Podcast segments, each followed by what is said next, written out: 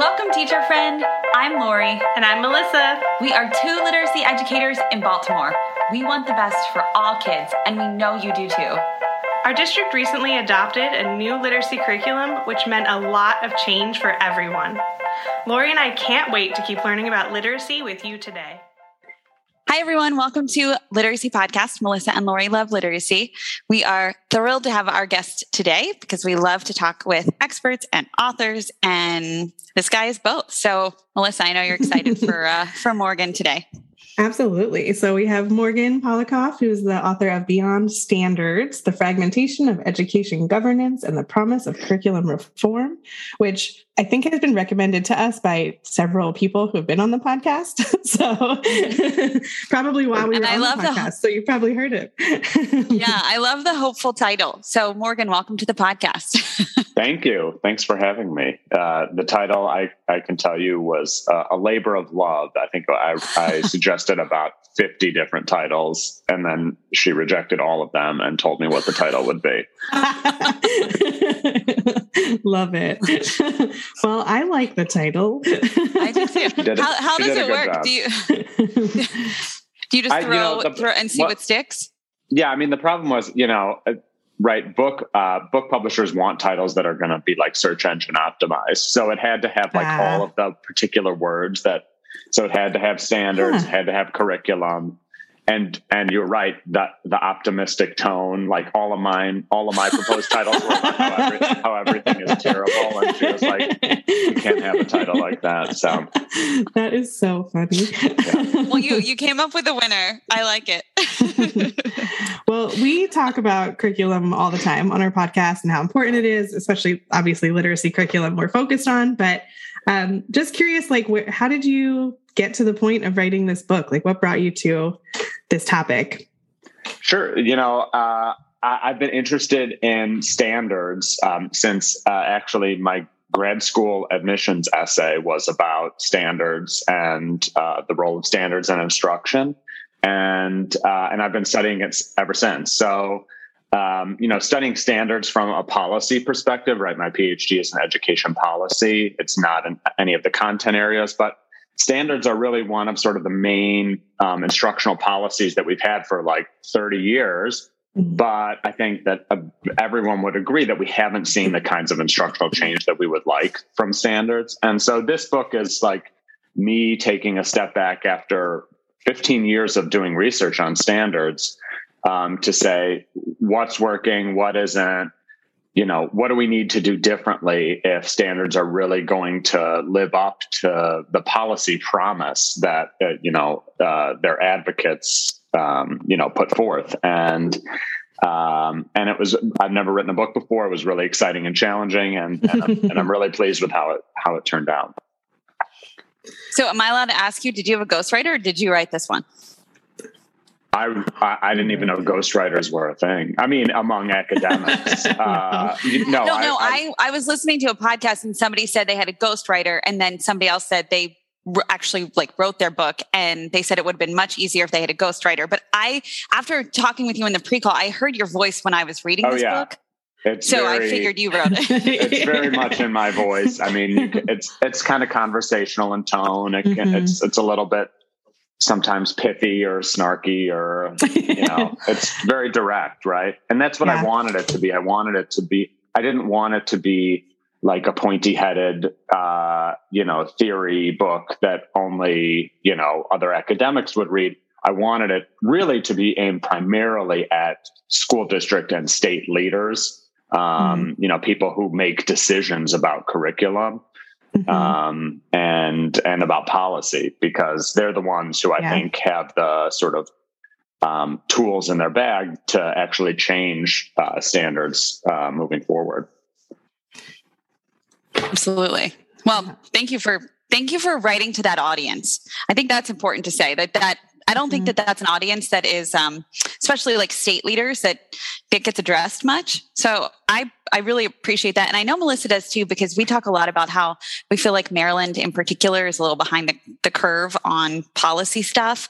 Um, yeah, I mean, I guess when you look across and you see other states, like I think 20 so far have adopted policies.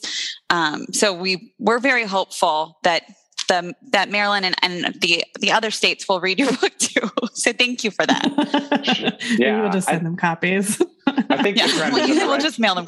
I do think the trend is in the right direction. Just recently, I spoke at a at a conference for the. Um, I'm not going to remember the exact name of the organization, but it was basically the organization for math curriculum people in states and you know so it was just like uh, so it would be like whoever's in charge of math curriculum at the maryland state department and that audience was exactly who i wanted to talk mm-hmm. to um, cool. so there's a lot of cool things going on in curriculum and a lot of it doesn't even get any attention because some states are actually trying to do stuff under the radar because it can be politically fraught um, and mm-hmm. so that you know that's kind of another interesting phenomenon yeah We've wanted to have uh, like a, a, State Department leader on. I mean, I know we've had a couple on, but we want to have some who are not yet there and maybe like have a conversation like this like, hey, did you read Beyond Standards? What are you thinking? And how, like, what is your journey going to look like? Like, what is this path going to look like? So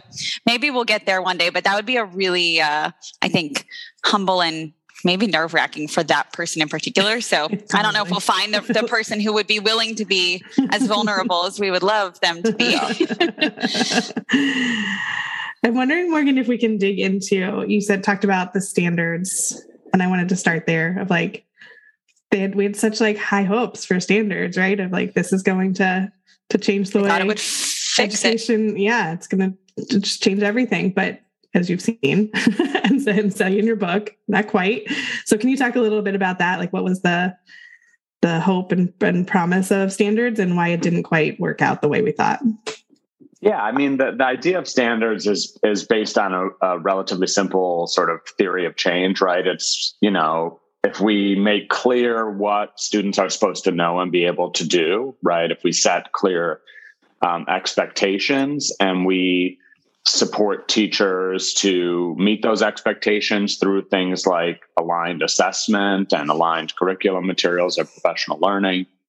Um, that the teachers will teach what's in the standards and the students will learn it, right? And if if what's in the standards is good, then we'll have made things better. Um, and uh, you know, it really started as a reform in in individual states, um, and you know there were some early movers on standards, and then uh, the Fed started getting more and more involved in the '90s. Uh, standards, you know, were first required in all states, and then No mm-hmm. Child Left Behind was really the policy that sort of ratcheted it up a notch. Um, you know, requiring standards and uh, multiple subjects and testing in every grade.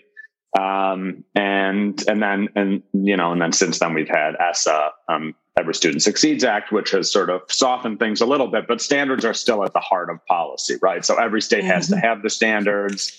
Um, you know, of course, mixed in in there was Common Core, right? So that happened sort of in this uh, in this lull between No Child Left Behind and ESSA, but you know 40 some states depending on how you count have common core um, as their math and ela standards and uh, or some very close variant thereof. Um, so right now we're in a place where you know you've got 50 states. As i said about 40 of them have common standards in math and ela there's also the next generation science standards which i don't know the count off the top of my head about 20 states i think have an ngss um, and then, but under ESSA, you know, you've really relaxed the sort of federal requirements around standards for the supporting policy. So you've got states doing wildly different things. So some mm-hmm. states are really still, you know, have tightened the screws uh, in terms of accountability and and testing. And other states, you know, I mean, Florida just announced last week that they're giving up the state summative assessment altogether, which oh, is, uh, yeah, that's a new one. So they're planning mm, on using wow. the three three statewide interim assessments and creating some kind of total score out of that. They haven't exactly said how they're going to do it yet, but um, so you know, I mean, I think we're we're in a place where yeah, there's still standards, but there's kind of not a lot of energy behind the standards movement right now. Um, yeah. There's not sort of a natural advocate for it that there was, mm. you know, early on when you know, early in the standards movement, it was like you had equity advocates who were in support of st- in support of standards, and you had like conservative accountability hawks who were in support of standards. And now, kind of neither of those groups is really in support of standards, and it's not really clear who it, you know, who who's in who who likes standards. It's people in state departments of education who believe it's important. Yeah. Um, I was going to say they, they kind of just are at this point, right? It's they like kind of right exist, right? So I think yeah. you know I, I think, you know, and one of the tricky things about the book was trying to strike that balance. Like, I'm not saying we should get rid of standards. I definitely am not. I am saying standards have not achieved what they set out to achieve. Mm-hmm. Um, but they are just a part of the ecosystem now. And I don't think that they are, that they are going away. The question is, how can we make them better, right? How can we, if, you know, they're going to be there, how can we actually achieve them at a, at a higher rate? Because we just really haven't. Can I throw in another question around standards that I feel like is important to address? Um, the states took standards and then said, like, you know, these standards that we all came up with, we feel like we want to adjust them for our states. I'm curious about your thoughts on that because to like that seems a, little bit nerve wracking to me that we have now different lots of different variations of this same set of standards that was set out to be a standard. And if you take a standard and you change it it changes the standard. So i'm mm. curious for your thoughts. Yeah well i mean right so so you know pre common core you really had 50 states with 50 different sets of standards and and they varied yeah. really dramatically. You know, some were, uh, you know, some could fit on five pages of a PDF, and others were eighty or hundred pages. Um, and yeah. and Common Core tried to, uh, you know. Uh, make standards consistent across the country, and I think actually largely succeeded in that. Um, uh, you know, it was 45 states, and some states have backed out, and some states have, as you said, you know, added things here and there. By far, the most common thing that states have done to Common Core is add cursive, which I could spend a whole podcast talking about that particular change. Um, you know, I mean, listen, I think my personal opinion is that, you know, math instruction is math instruction and literacy instruction is literacy instruction. It doesn't matter whether you're in, you know, Tulsa or Little Rock. Right. You, you know, those students are competing in the same economy, and it's not obvious to me why there needs to be um, state specific differences. That said, you know, if states, I think sometimes the way this works is states do this sort of, oh, we're going to, um, we're going to reevaluate the standards and make some changes as a sort of form of political cover, right? So they're keeping the vast majority of what's in the standards and they're changing a couple things and that sort of placates the people maybe on the extremes who want to, you know, tear common core in half and light it on fire.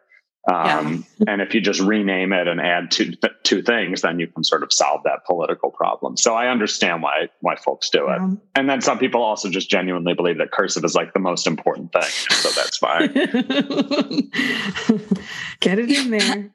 Yeah, right. I, I kind of think it it's akin to um, you know how when and you talk about this a, a little bit in the book about when we give teachers high quality instructional materials that you know it's really important to for them to understand why the materials are important and the alignment and lots of different things so the professional learning around that is paramount but i feel like what we just talked about with everybody changing the standards or i guess maybe massaging the standards would be a better word might be akin to that like teachers take the curriculum and, and, feel the need to change it for their students and mm-hmm. and states take it and feel the need to change it for their leas but I, I'm just like, I feel like we have to really dig into the impact of all of that. And that's a really messy yeah. gray area that is you it's very hard to like categorize yeah yeah i mean uh, that's a, actually a very good point i mean i think that um that the the field is a field of sort of tinkerers and we view that as part of the job right so there's a big yeah. resistance just in general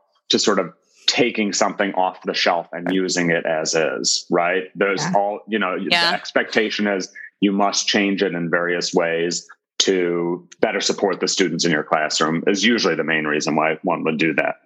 Um, and I think you're right. You know, I mean, I think the question is, are there really these big differences between, again, teacher between students in Oklahoma and students in Arkansas that necessitate changing the standards? I'm super skeptical of that. I mean, I could see in social studies that you would have differences, right? Because you have different state histories, and if yeah. you want to talk about that, but you know, in literacy instruction, or even more so in math instruction, it's just not clear to me what differences there really needs to be between states. And and this was the mm-hmm. argument for Common Core, really, you know, that we were having back in 2008.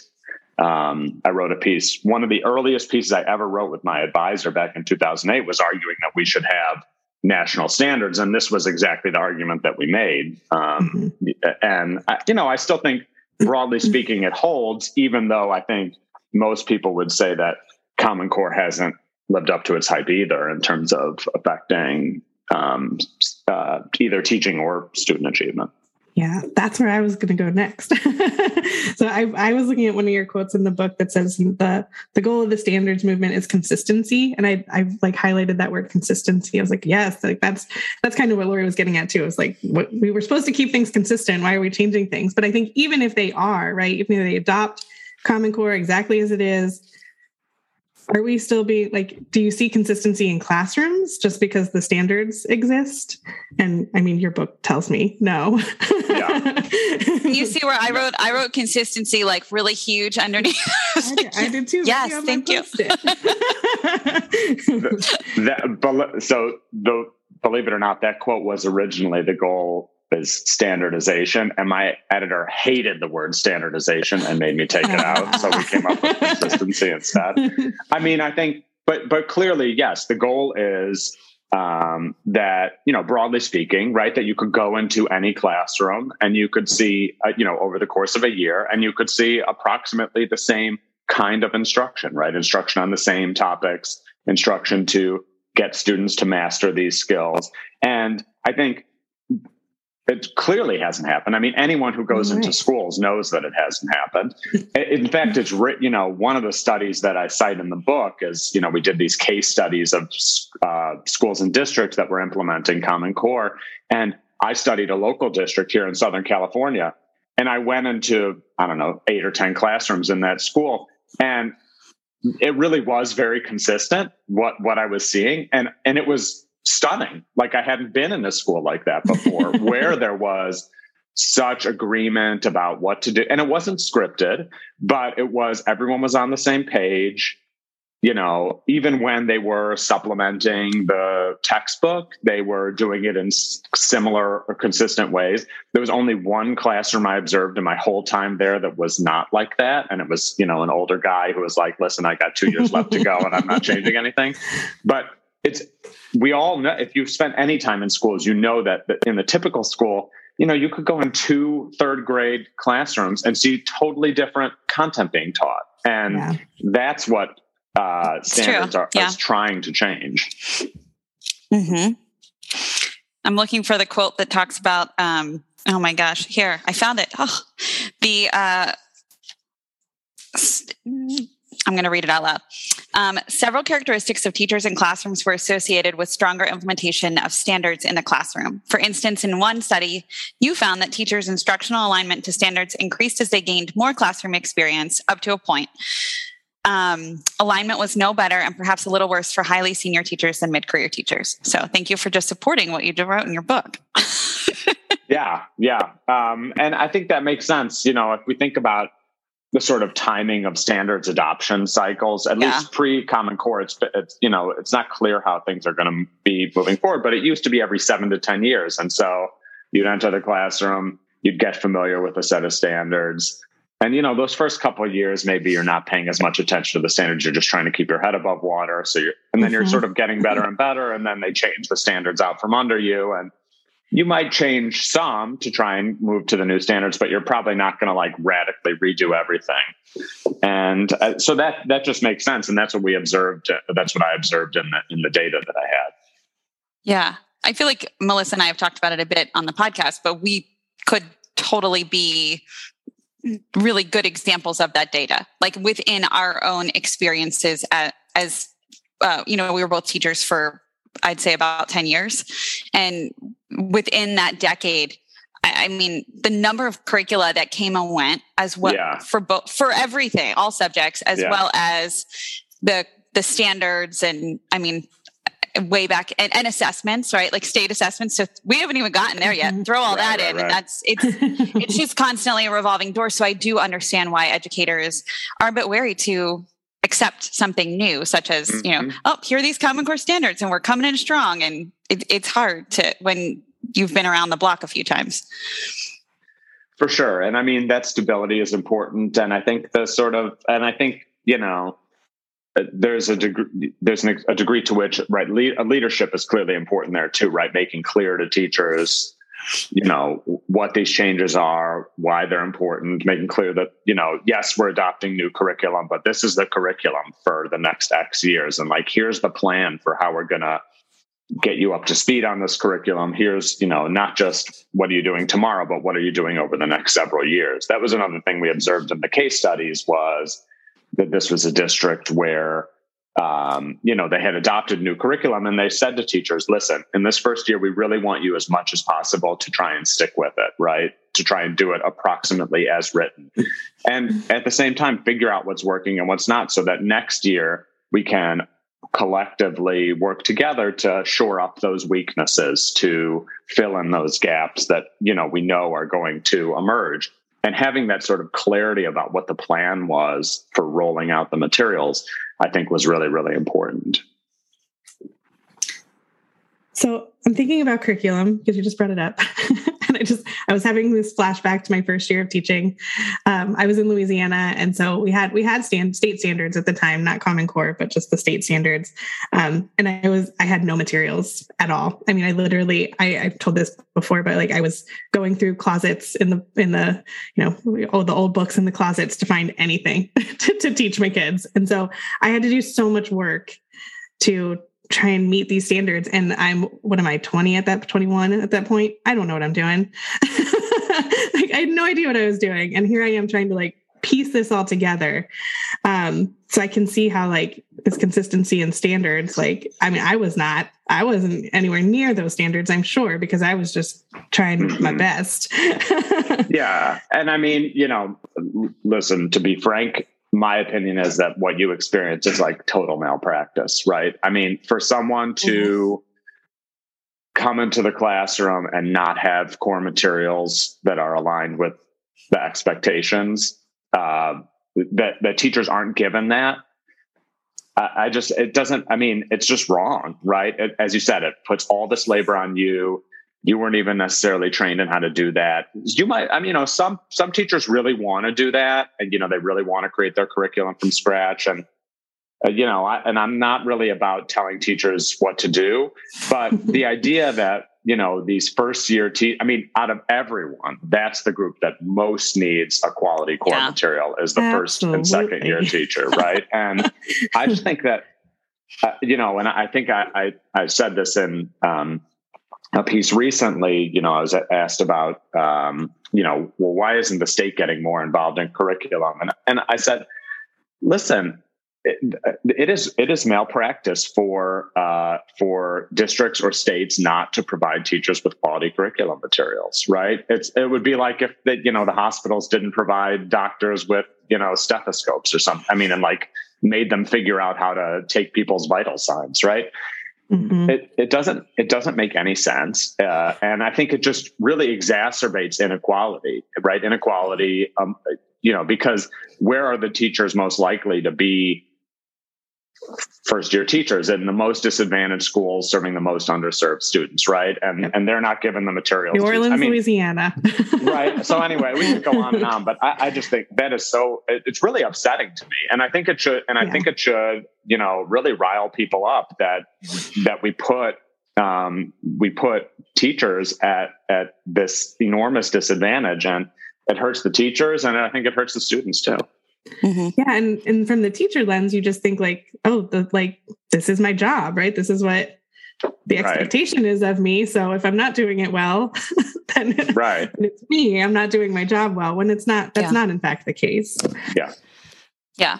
And I mean, almost 20 years later, it's still happening. And I think that that's really the the part that is the most disheartening and as you said upsetting and you know keeps you up at night. That that that exactly what you described melissa is still happening. I have friends who are teachers all over the state of maryland. That same story is not uncommon. And i mean just as last week you know i had a, a teacher friend call me and she's like tell me about your curriculum again. You know she's like i would die for those materials. I would die to have something to open up and to be able to teach that is quality that I don't have to um, go search for a book that aligns with whatever it is that they're they're suggesting in the curriculum. And i use curriculum in air quotes in that sense of the word. Um, mm-hmm. um, so i'd love to hear from you morgan what we're defining as high quality materials. Like let's kind of transition into like you know we're we're saying concre- uh, we're saying concretely that we do believe that teachers need high quality materials that it is mm-hmm. malpractice for them not to have it.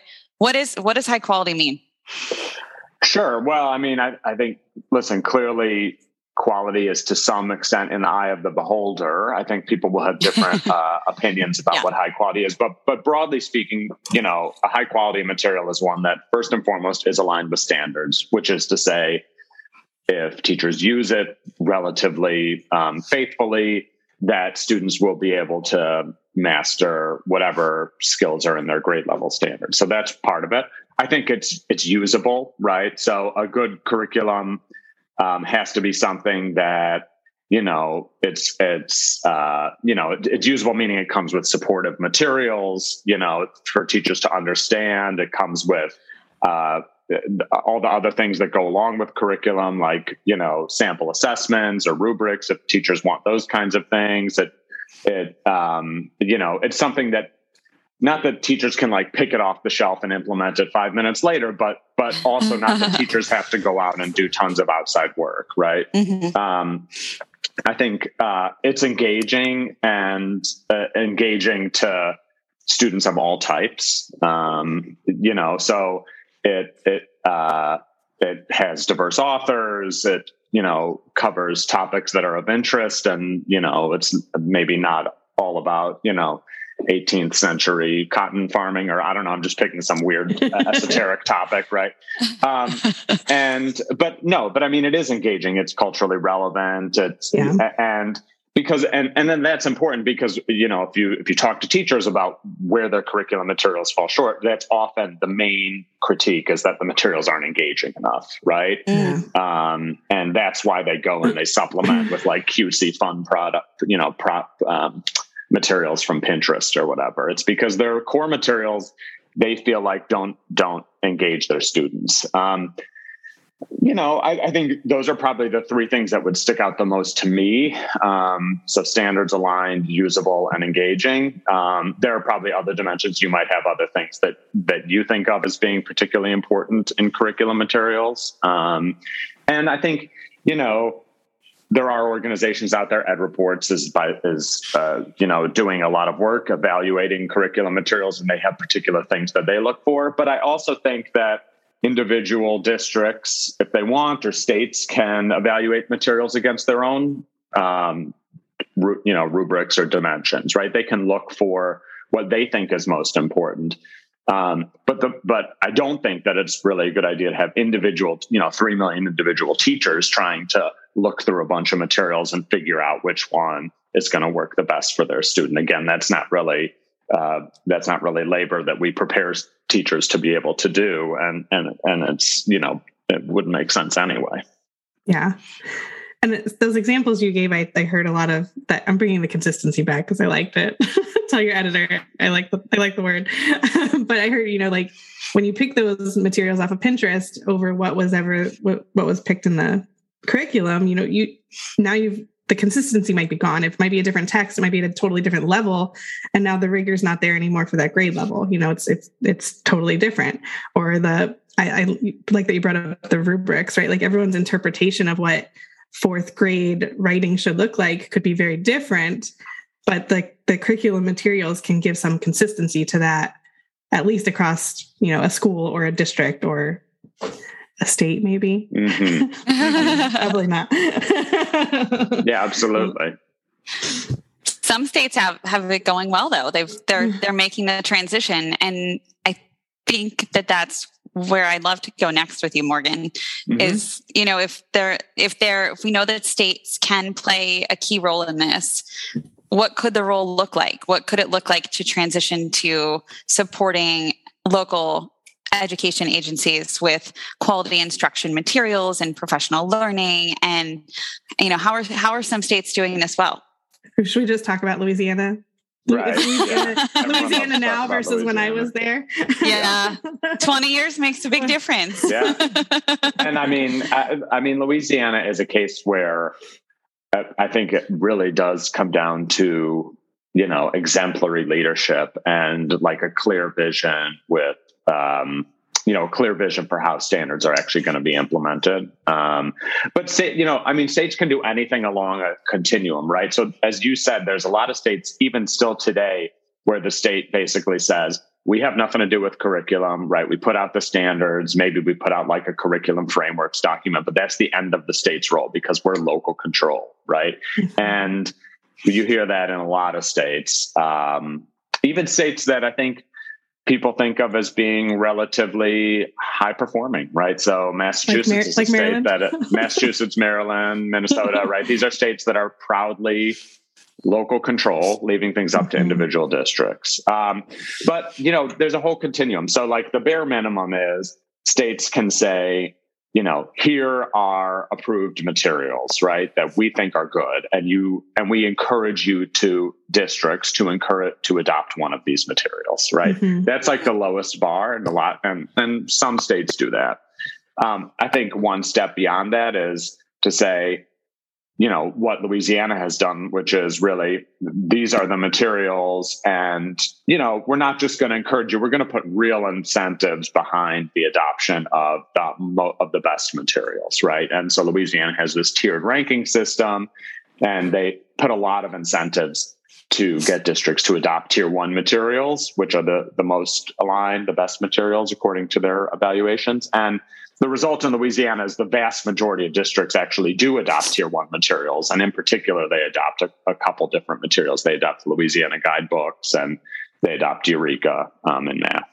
And um, and so the the result is that in Louisiana, more so than I believe any other state except Hawaii, which doesn't count because it's only one district, um, they districts have adopted the same materials, right? So it's like seventy some percent of districts have adopted those two materials I just mentioned, which is unheard of in, in many other states where it's really much more diffuse than that. Mm-hmm. Um, but then I think states can go beyond that, right? So another thing Louisiana does is it actually provides professional development on the adopted materials, right? So over the summer, they provide professional development institutes on tier one uh, materials, or they identify, or they identify providers who can provide professional development.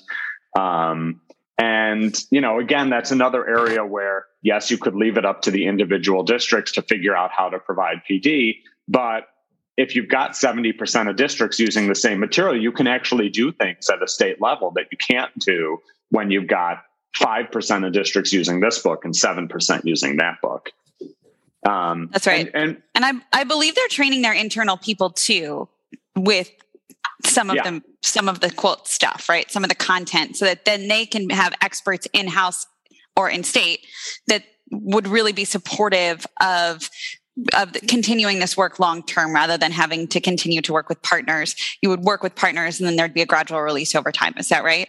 Yeah right. And i mean i think what what louisiana is is saying through its actions is we believe it is the state's responsibility to ensure that a high quality curriculum is taught in every school in the state, which on the one hand sounds like of course that's the yeah, like right but on the other hand is like so far beyond what a lot of other states have been doing that it really is remarkable and there's some research out of uh, you know uh, principally uh, out of rand where they compare what's going on in Louisiana to what's going on in other states. And you can see that teachers understand the standards better and say that they're implementing the standard standards aligned practices in various ways better than mm-hmm. teachers in other states.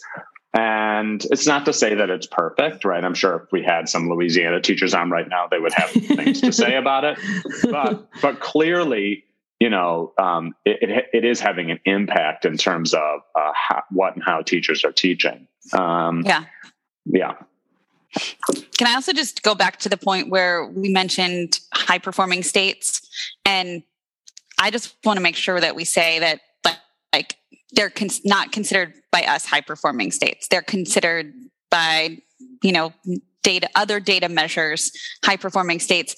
And that, I mean, personally, I'll say, I feel like we can't say high performing until we have almost all of our kiddos reading. Right you know right. so i just want to make sure we say that like they're just considered by these statistical measures yeah. of you know whether it's grade four naep or whatever it is that it's quote high performing or you know the different um, naep scores but that is all, i think right. really important yeah and it's also right when i say high performing i mean it's also relative right so like yes. right. yeah right. massachusetts and maryland look really good but that's also in part because they're being compared with sorry california and uh, yeah totally so, right but no, I agree. And, and, and you know, we can talk about high averages, but there's huge within state disparities that we're all well aware of. Um, Absolutely. And, you know, and some of those states that are the highest performing also have some of the largest disparities, right? You know, I, I know, for instance, there's enormous disparities in um, Minnesota between black and white students. I think some of the largest mm-hmm. in the mm-hmm. country. And mm-hmm. so,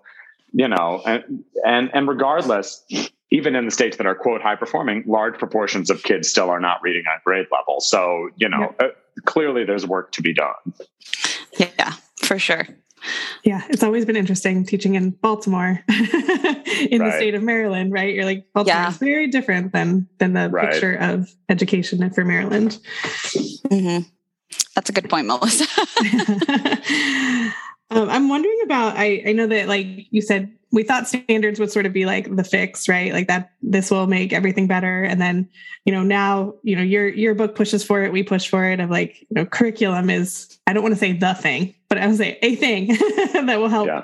with this consistency and making things better. But I want your your book touches on a few like um, you know, other things need to happen too, right? You can't just like say, okay, everyone buy Eureka Math, and now mm-hmm. all of a mm-hmm. sudden things are perfect. Mm-hmm. can you can you just touch on some of those other like what what else is going on in the system that we also need to just be aware of and think about? Sure. Well, I mean, there's stuff that's I think relevant to curriculum, and then there's also a bunch of policy stuff that isn't relevant to curriculum that's still important, yep, right? Fair. So, I, you know, I mean, I relevant. Know, to, I know.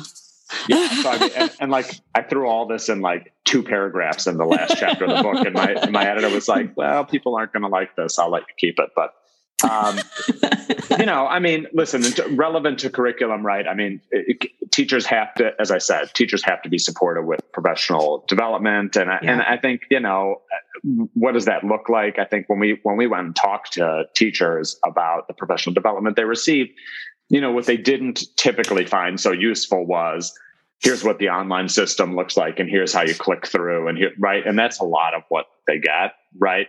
What they what they wanted was really more here's the instructional vision of the materials. Here's you know here's what we're trying to accomplish with these materials. Here's how you should understand and implement them. And then i think you know in in subsequent years i think it's really here's what we've learned about how the materials are working well in our local district or not and here's what you know we've identified as supplements that we think really fill in those gaps um, mm-hmm. Supplementation is another huge thing that I talk about in the book, right? Virtually every teacher supplements their core curriculum, assuming they're given one. And getting this, you know, sort of taming this supplementation beast is a huge issue. And, mm-hmm. you know, I certainly don't want to say that teachers shouldn't supplement or shouldn't be allowed to supplement or anything like that. But we do need to encourage more thoughtful supplementation and supplementation that, again, keep some degree of consistency across classrooms within schools mm-hmm. and districts. So that's another sort of curriculum relevant thing. I mean, and and of course, a, another a last thing um, in this area, I think, is the quality of assessments and the usability of assessment data. Right? I think you know state tests are never state summative tests at the end of the year are never really going to be particularly instructionally useful. That's not what they're there for. Um, but I think that teachers need instructionally useful assessments. And so having high Yeah. quality aligned interim and benchmark tests that they get the Mhm. results back quickly and, and the results are, are usable, that's really important. Yeah. And then, of And course, we could talk about other elements in the policy system too, right? Things like, uh, you know, school finance, right? A lot of di- a lot of states still are not adequately Yep. funding um, their their districts. Uh, we could talk about school district boundaries and how those oftentimes create, um, you know, segregation that really furthers inequities. So there's there's certainly lots of other things going on in, in our education policy systems.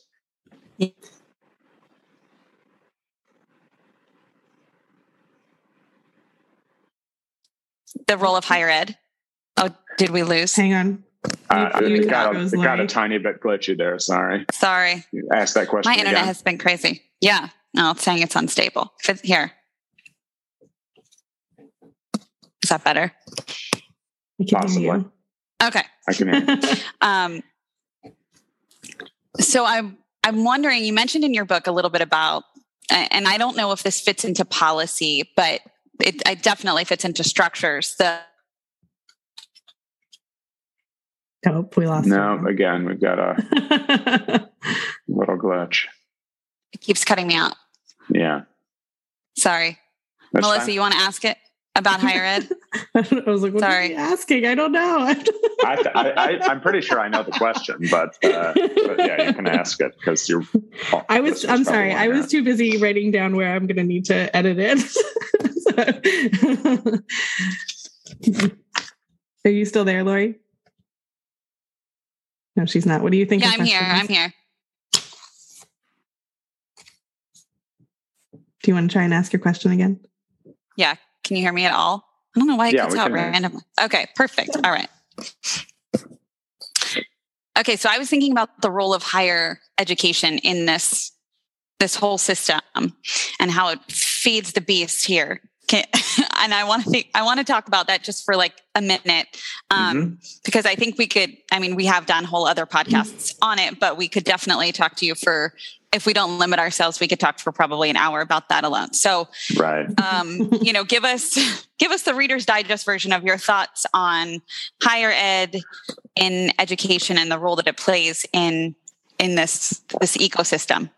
Yeah, sure. I mean, I think there's a couple relevant points here. Certainly, one is that higher education, you know, teacher education, pre-service is, is itself a part of this really complicated, messy system. And one of the one of the challenges is again when you've got a state where you know no particular material is used in more than five percent of or ten percent of schools the higher the higher the teacher education program can't prepare teachers to use any Sure. particular material right so Yeah. something that you can do in louisiana now that you really can't do anywhere else is you could actually prepare teachers to say hey you're probably going to be using guidebooks or you're probably Right. going to be using eureka math and and you could organize teacher education around the curriculum um, Yeah. and, and that's something that you literally cannot do in other places um, so so that's certainly one thing I think the other thing is, you know, if I'm being sort of candid here, a lot of ed school teacher education folks don't really believe in standards and don't really believe in curriculum. And, and as a result,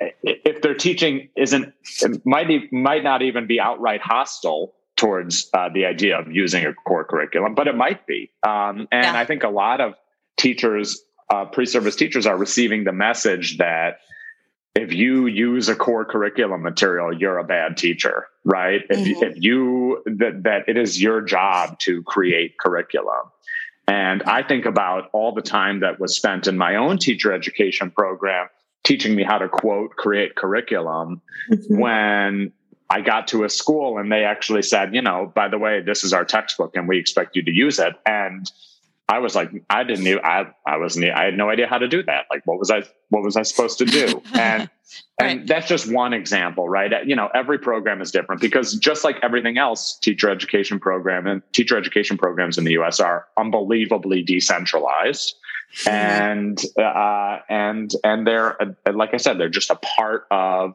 this really messy structure that is the American education system. All right, Morgan, thank you so much for sharing with us today. We really, really appreciate I mean, I really could keep talking to you about so many things in this book. And um, we could like we'd have a podcast on each one of them about curriculum about higher education so many things. Uh, but we're going to ask you to just leave one piece of advice for our listeners. Um, so good luck with that with having a whole book that's full of good advice of just having one. Um, you know it's it's challenging as you said to leave one uh, piece of advice. I mean i think to me the most important thing is um, again I, I just really feel like providing a high quality curriculum ensuring that every kid has access to a high quality curriculum is should be the absolute baseline level expectation for in particular state departments of education but also for districts. And so being just an advocate i think that everyone should just be an advocate for having a high quality curriculum uh, right in every classroom. And so, whether that's you're talking at your district level and you're talking to your school board, or whether that's you know you're you're having a conversation with someone who's at the state. Um, just a podcast. Inc- you're doing a podcast, absolutely. You're talking with a stranger on the bus. Um, you know, it, it's really a sense. I mean, that is, it's it's just the absolute core of schooling and every kid should have access to a high quality curriculum period right? And so advocate for that in whatever way you can. That is great advice. Um, we appreciate you coming on today to talk to us. We love your book and we're going to definitely um, make sure people are know know about it and and our listeners know about it. Do you do you have it anywhere? Like do you want to share do you have a website or anything?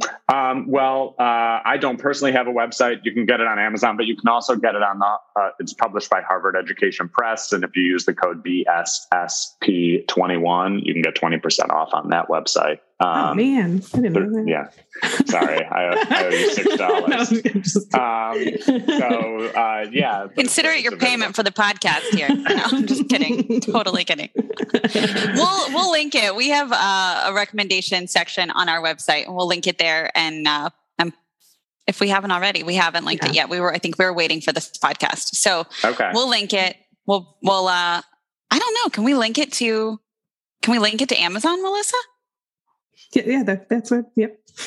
That's what it does link directly to Amazon. but I, will link it to the other one so people can get their, the discount. well, I'm, I, I just want to thank you both for having me on. I mean, I know it's a literacy podcast and I'm not a literacy guy, but I, I, I think that um, we had a, a, super interesting conversation that I hope your listeners appreciated. And um, yeah, really happy to talk about this stuff anytime. Absolutely. Thank you. Thank you. Yeah, it was so nice talking with you. Have a really good rest of your day, Morgan. Thank you very much. You too. Okay, bye. Bye. bye.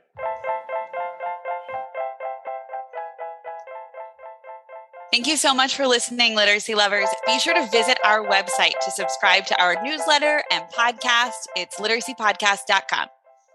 Yep. And don't forget to follow us on Instagram, Twitter, and Facebook. Most of them are at Literacy Podcast. Yes. And please, please, please reach out to us. Melissa, what's our email address? Melissa and Lori at literacypodcast.com is our email address. And we love getting emails from you all. And Lori we and really I read them. Yeah, we, we really, really respond. Fun. We just love we love when you all reach out and we, we get to have conversations with you. So please, please email yep. us. Let us know what you're thinking, what you're thinking about literacy, what you're thinking about ideas for us to podcast about. Yes, ideas for podcasting, anything. We we love to hear from you what you liked, what you want. Yeah, We're here for you. Mostly y'all are asking questions, which is great. Yes. we don't mind that either. yes. We're so glad you're here to learn with us. Thank you, everybody.